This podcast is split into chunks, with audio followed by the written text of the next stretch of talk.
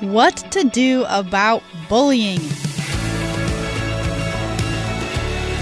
Hey, it's Emily, and this is Unlocked, your daily key to opening your heart to God. Bullying. Where do we even start? It's a horrible thing that's just another result of living in a broken, sinful world. Whether you've experienced bullying yourself or maybe you've been the bully, there's something for you in today's devotion. It's called Being a Light, and it was written by Natalie Gilkinson. Bullying. It's painful to experience. But here's the thing I don't know bullying's pain because I've been bullied. I know it's pain because I have been the bully. I've made fun of people. I've gossiped about people I didn't like. I've secretly judged the so called losers. But because I was a Christian, I thought I was different from bullies. I wasn't one of those people, right? But I was one of those people. I was a bully. It took a long week, full of conviction, tears, and prayer, for Jesus to help me see that reality, changing my life and outlook. I realized I wasn't just hurting the people I was mocking, teasing, gossiping about, and hating. I was hurting Jesus, the one who died for my sins, including bullying. I was not acting like I belonged to him.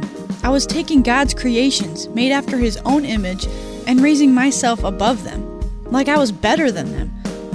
But I'm not. I'm a sinner, and I need Jesus' grace just like everyone else. Bullying is a sin because it forgets that every person was created in God's image. Basically, making fun of other people is hating on God and His good creation. As I sought to turn away from the sin of bullying, Jesus was with me, working in me to make me more like Himself. I apologized to the people I hurt. God was humbling me, so I saw myself not as better than others, but as equal to them in God's eyes. I started to see people as wonderful, interesting creations of God Himself, even becoming friends with people who were still being hated on by others.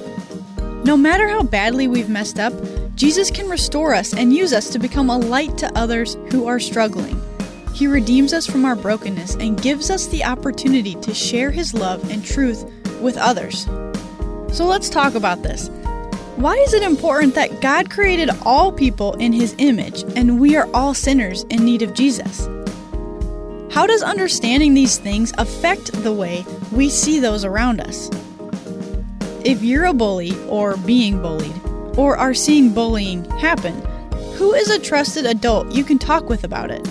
Proverbs 22 2 says, Rich and poor have this in common the Lord is the maker of them all. We can stand up to issues like bullying when we look at people through the eyes of Christ and what He has done for us. I encourage you to read more about this topic. Check out Genesis 127, Psalm 139:13, and Matthew 5:14 through 16 to help keep God's word alive in your life. Hey, thanks for listening today. Have you ever thought about writing for Unlocked? We'd love to read whatever you come up with. To see our writer's guidelines and submit a story, go to unlocked.org.